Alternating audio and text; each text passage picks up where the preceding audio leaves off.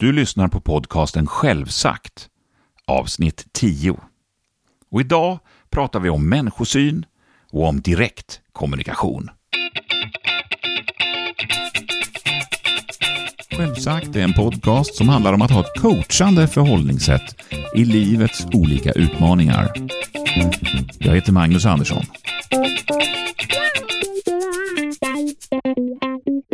Jag skulle vilja berätta lite grann om en så kallad kärnkompetens inom coaching.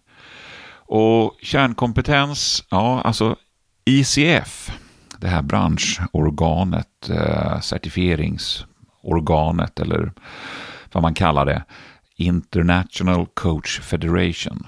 De har listat 11 stycken så kallade kärnkompetenser för coacher. Och en av dem heter direktkommunikation.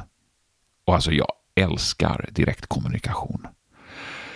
Och ja, Man kan väl se det som en kompetens eller som ett verktyg i ett samtal. Och jag har, jag har använt mig mycket av direktkommunikation på sistone. Och ju mer jag använder det, desto mer gillar jag det. Ha. Så vad är då direktkommunikation? Tänk dig ett samtal och i det här samtalet så sägs ju egentligen mycket mer än det man bara säger med orden. Man har kroppsspråk, man har tonläge, eh, mimik. Ja, men det finns ju massor med saker. Och att kunna på något sätt lyssna förbi orden och eh, ta in och försöka förstå vad är det som händer bakom orden eller mellan orden. Och Det här är ju inget konstigt, det gör ju alla hela tiden. Det är bara det att även om vi hör saker och ting mellan orden, jag menar vi kan ju höra eh, en syrlig kommentar även när någon säger en komplimang, om man nu säger den på liksom ett, ett syrligt sätt. Så jag menar, det här är ju någonting som vi alla liksom eh, kan höra och, och, som vi tar del av, kanske varje dag. Det här att det finns liksom dubbla budskap. Och ibland är ju inte avsändaren kanske medveten om att han eller hon har dubbla budskap, utan man berättar kanske då vad det är man tänker och känner, men man gör det på ett visst sätt så att man, den som lyssnar skulle kunna plocka upp, vänta här finns det någonting mer. Ja, och direktkommunikation, det, det är ju då som sagt att kunna spegla, eh, återspegla eh, det man hör och liksom så att det får på något sätt studsa tillbaka till den som pratar. Och om det nu var ett sånt här exempel med att någon ger dig en komplimang men på ett syrligt sätt, då är ju det förmodligen ingen komplimang. Man kan ju då kanske gissa att den som säger det kanske är avundsjuk eh, och vill använda kanske någon typ av härskarteknik för att eh, förklä komplimangen, eller vad säger jag, förklä eh, någon typ av attack med fina ord. Och i det fallet skulle ju då en direktkommunikation kunna vara att att man då säger. Det låter inte som att du menar vad du säger i den här komplimangen. Det låter som att du eh, är lite sur eller att du är lite irriterad. Det låter som att det är någonting annat. Och helt enkelt bara synliggöra det man anar. Det går ju inte att veta förstås vad den här personen tänker. Det går ju inte att veta vad den här personen känner. Men man kan ha i alla fall möjlighet att på något sätt spegla det man upplever och fråga, stämmer det? Och det här, alltså, jag önskar att vi alla i samhället skulle använda direktkommunikation mycket, mycket mer. Att vi skulle sluta gå runt och liksom bara gissa och anta vad människor säger. Och man kan ju bara tänka sig här va. Nu är det snart december och så är det jul och så åker man hem och så firar man jul med eh, nära och kära som man kanske inte träffar så ofta. Man träffas kanske bara på julen. Och det finns kanske så gamla mönster och gammal historia och saker och ting som bubblar upp. Det är inte alltid liksom eh, superlättsamma samtal. Ibland är det roligt, men ibland kan det också finnas gammalt groll under ytan. Och då skulle det vara jätteintressant att sätta fingret på det. Och faktiskt säga, nu låter det som att, eller när du gör så där, då verkar det som att du känner bla bla bla. Så, det här, det är direkt kommunikation. Och det kan man ju givetvis då använda i coaching, som, som jag gör. Men man kan använda det hemma, eller på jobbet, eller med barnen, eller med vem som helst. Så mitt tips den här gången till dig är att du ska testa direktkommunikation. Att när du märker och när du känner att vänta nu, här finns det någonting mer än bara de här orden jag hör. Säg det. Återspegla det. Säg vad du uppfattar och fråga, stämmer det? Jag har flera gånger den senaste tiden kommit tillbaka till begreppet människosyn. Och så har jag tänkt mycket på det här. Vad, vilken människosyn har jag? Vad, hur kan man tänka om andra människor och sig själv? Och, alltså inte bara människosyn, kanske en sorts grundsyn kan vi kanske kalla det för. Synen på oss själva och vår värld vi lever i. Men själva grunden, vad, vad grundar vi allting på? Och här har väl alla människor sin egen grundsyn och olika religioner har olika grunder och de som inte har en religion, de grundar det på någonting annat. Och anledningen att jag börjar tänka mycket på det här då, det är att jag ska hålla en ny kurs om agila metoder alldeles strax. Och jag har gjort det här förut och jag har tänkt så här, men nu vill jag, jag vill ta ett nytt grepp på det här. Jag vill lite grann bottna, verkligen bottna i en sorts grund, en grundsyn.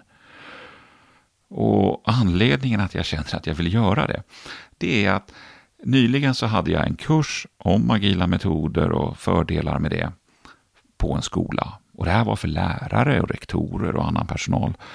Men jag brukar ju jobba mer på IT-företag. Folk som programmerar och testar och bygger mjukvara. Och när jag då har jobbat just på IT-företag i så många år, så, ja, jag vet inte, jag kanske slutar att tänka på själva grunderna. Jag tar vissa saker för givet och så dyker man snarare in på detaljer, detaljerade problem, alltså saker som ligger närmare ytan och inte så mycket på djupet. Men när jag då tog den här kursen och skulle prata med eh, lärare, då insåg jag att men vänta, jag kan inte ta bara exempel från min vanliga vardag och prata om olika sätt att bygga mjukvara och, och de problem som brukar uppstå där. För att det är ju inte säkert att de har samma problem på sin skola. Så jag fick liksom tänka, börja gräva lite. Vad finns det under som eh, vi alla kanske har problem med? Vad är det för, för liksom lösningar som på något sätt borde fungera oavsett vilken industri man jobbar i? Och varför borde de fungera? Och då börjar jag gräva ner, neråt och neråt. Och jag menar, i agile, eller agila metoder, så finns det ju ett sorts um, grunddokument som heter det agila manifestet. Och där beskrivs ett antal värderingar och ett antal principer. Nu är det inte, tycker jag i alla fall, inte alltid så självklart liksom att det bara liksom, jag får en aha-upplevelse när jag läser det här dokumentet och tänker bara ja, jag, jag, jag måste tänka ganska mycket. Men jag drog lite paralleller till, till andra områden som jag då har fått just olika aha-upplevelser. Uh, och, och, en sån var när jag gick en kurs i non-violent communication för ett par år sedan. Och då presenterades en människosyn som, som säger att människor gör saker för att de vill tillgodose behov. De vill bidra till andra om de kan och de vill göra det frivilligt. Alltså det här tycker jag är, är så vackert. Människor gör saker för att de vill tillgodose behov, de vill bidra till andra om de kan och de vill göra det frivilligt. Och det fina då, tycker jag, med den här grundsynen eller den här människosynen, det är att det då leder till eh, tankar kring hur man kan organisera sig och hur man kan lära ut och hur man kan liksom lösa konflikter. En annan människosyn som jag läste om i min coachbok, en bok av Susanne Gärde som heter Coaching, vad, varför och hur. Där skriver hon Fokuspersonen är kreativ, resursstark och hel. Ja, fokuspersonen, det är liksom då klienten. Så klienten, eller fokuspersonen, är kreativ, resursstark och hel. Då kan man ju faktiskt tänka så här. Jag är resursstark. Jag är kreativ. Jag är hel. Du är kreativ. Du är resursstark. Du är hel. Våra vänner, de är kreativa, de är resursstarka, de är hela. Och Det här tycker jag är också ett sånt fantastiskt sätt att se på människor. Alltså i grund och botten så är vi hela. Vi har de resurser vi behöver någonstans här inne och vi är kreativa. Men jag började då sätta ord och försöka liksom gräva lite grann, just i och med att jag ska sätta ihop den här nya kursen om agila metoder. Och då vill jag liksom göra en, eh, vad ska man säga, en jämförelse. För de här agila metoderna, det är ju, det är ju något som på ett sätt är relativt modernt eh, i företagsvärlden. Det har funnits ett antal år i och för sig, va? men om vi tittar på ett långt tidsperspektiv så kan vi säga att det är modernt. Och om vi då jämför med eh, början på 1900-talet och industrialiseringen, där, där fanns det bland annat en tänkare, han hette Frederick Taylor. Och inte, han beskrivs kanske som en av de första då management-tänkarna. Och han bidrog mycket till att industrialiseringen verkligen blev bra och fungerade. Han, han, han ställde sig själv frågan, hur kan arbetare producera så mycket som möjligt? Och här hade man ju då stora fabriker och det handlade om att ha en hög produktion. Och det han då liksom gjorde, kanske som en sorts grund, ett fundament för, för sen de, de olika beslut som sen togs, uh, det var att han gjorde en åtskillnad mellan olika sorters människor. Han pratade om uh, chefer, ledare uh, och arbetare. Och där då cheferna och ledarna, det var de som definierade, bestämde och planerade arbetet. Medan arbetarna var de som utförde det beskrivna arbetet. Och det här tyckte han var bra då. För att då fanns det människor som var lämpade till att planera och bestämma och leda. Och då gjorde de det. Och sen fanns det andra människor som inte var lämpade till det, utan de var lämpade mer till att utföra arbetet. Grejen är ju att det här funkade ju jättebra. Eh, under den här industrialiseringen så ökade ju produktionstakten mer och mer och mer. Och allting byggde ju mycket på de här idéerna som Taylor hade.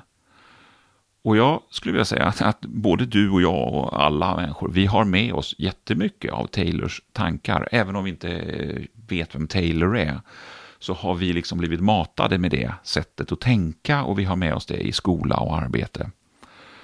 Och det roliga tycker jag nu är, det är om man då jämför eh, till exempel att nu Taylor gjorde den här indelningen mellan olika människor, eller olika roller för människor. Så inom agila metoder så pratar man ju om något som heter självorganiserade team. Där man inte har en ledare som styr och ställer. Man har ingen, inte en ledare som pekar med hela handen. Man har ingen som går in och kontrollerar och är misstänksam och följer upp för att se om de andra har gjort sitt jobb. Nej, utan att teamet självt, kanske inte från början, utan men sakta men säkert, ju mer det här teamet eller den här gruppen växer i ansvar, så kan de ta det här ansvaret att leda sig själva, att lösa sina egna konflikter, att ta sina egna beslut. Och det här, tänker jag, det här är ju två helt fundamentalt olika sätt att se på människor. Antingen att vissa människor är liksom eh, satta till att leda och vissa då är satta till att följa. Och att de här som ska följa och de som ska arbeta, de behöver matas med uppgifter och de behöver också kanske kontrolleras att de gör sina uppgifter. Det är ju, det är ju helt motsatt då att tänka att här har vi ett team med människor. De kan både utföra uppgifterna, men de kan först också tillsammans bestämma och planera vad är det de ska göra. Och det här är ju intressant, för det här tycker jag är ju en sorts grundsyn på hur man ser på varandra och vi ser på människor. Huruvida man kan ta eget ansvar eller att man behöver någon som håller en i handen. Och då har jag börjat gräva och kolla då på non-violent communication. Vad, vad säger de om människosyn? Vad säger coaching om människosyn?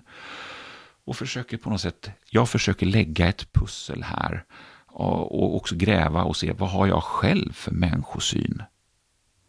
För om jag nu vill ta och göra den här kursen i agila metoder och liksom lyfta den till nästa nivå så vill jag känna framförallt att jag bottnar i vad är det som gör att de här metoderna funkar?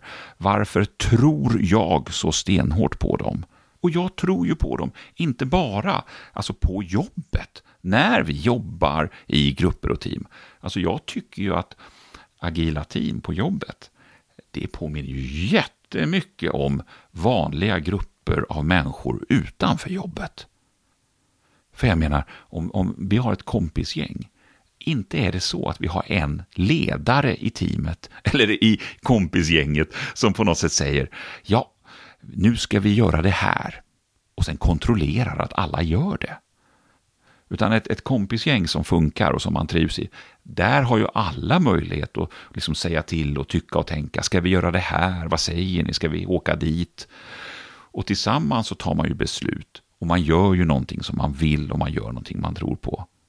Och jag tycker det är så häftigt att se att det här, det bygger ju på att vi, vi respekterar varandra, alla är lika värda, alla, allas röster behöver höras och vi behöver hjälpa varandra och lyfta fram så att alla kan få komma till tals. Jag brukar ju alltid säga att jag tycker att det är så roligt när ni hör av er. Och jag tycker verkligen det. Jag menar, jag tycker att det är jätteroligt att hålla på och spela in en podcast. Jag tycker det är roligt att lägga på musik och ljud och ljudeffekter och klippa. Men jag tror banne mig att det roligaste, det är när jag hör från er som lyssnar. Antingen när ni hör av er, ni mejlar eller ringer eller när jag träffar er. Förra veckan så var det återträff det var nästan som en gammal sån klassträff för en klass som man har, man har gått på gymnasiet eller högstadiet med. Men det var inte en klassträff, utan det var ett företag jag jobbade på för några år sedan som hette eh, TAT, The Astonishing Tribe. det är ju företaget med det häftigaste namnet. Jag har jobbat på några företag med bra namn, men det där är ett av dem. Bra namn, bra företag och det var så bra människor. Det var bra chefer, bra medarbetare. Och så hade vi en sorts återträff nu bara för några dagar sedan. Och det var så häftigt. Det var så häftigt att bara gå omkring där. Det var så nästan som att gå runt i en dröm. Att man träffade så många välbekanta ansikten som man inte har sett på så länge. Och det roliga då, eller en av de roliga sakerna var ju just det att alltså jag höll ju inte på med någon podcast på den tiden. Det här är ju någonting som har vuxit fram på sistone. Men att få då möta väldigt många av de här människorna som, som, som säger bara wow, tack för din podcast, fortsätt att podda. Ja, det, var, det var så roligt att få, få höra, få den återkopplingen. Och så brukar jag alltid berätta om att jag tycker att jag blir glad också när ni går in på iTunes och skriver en liten recension. Det är ju ett sätt att återkoppla. Och man kan skriva en recension, man kan, man kan i recensionen kan man ju skriva en hälsning eller man kan skriva en fråga eller en önskan. Och förra gången så läste jag upp, och jag kommer fortsätta att läsa upp de recensioner som ni har liksom skrivit och skickat in. Och idag så är det en recension av någon som kallar sig för Johan Toan Johan. Ja, jag tror inte han heter det egentligen. Johan Toan Johan skriver i alla fall så här. Väldigt vettig, nyttig och framförallt skön att lyssna på. Keep up the good work. Tack så mycket Johan Toan Johan och tack allihopa som har lyssnat.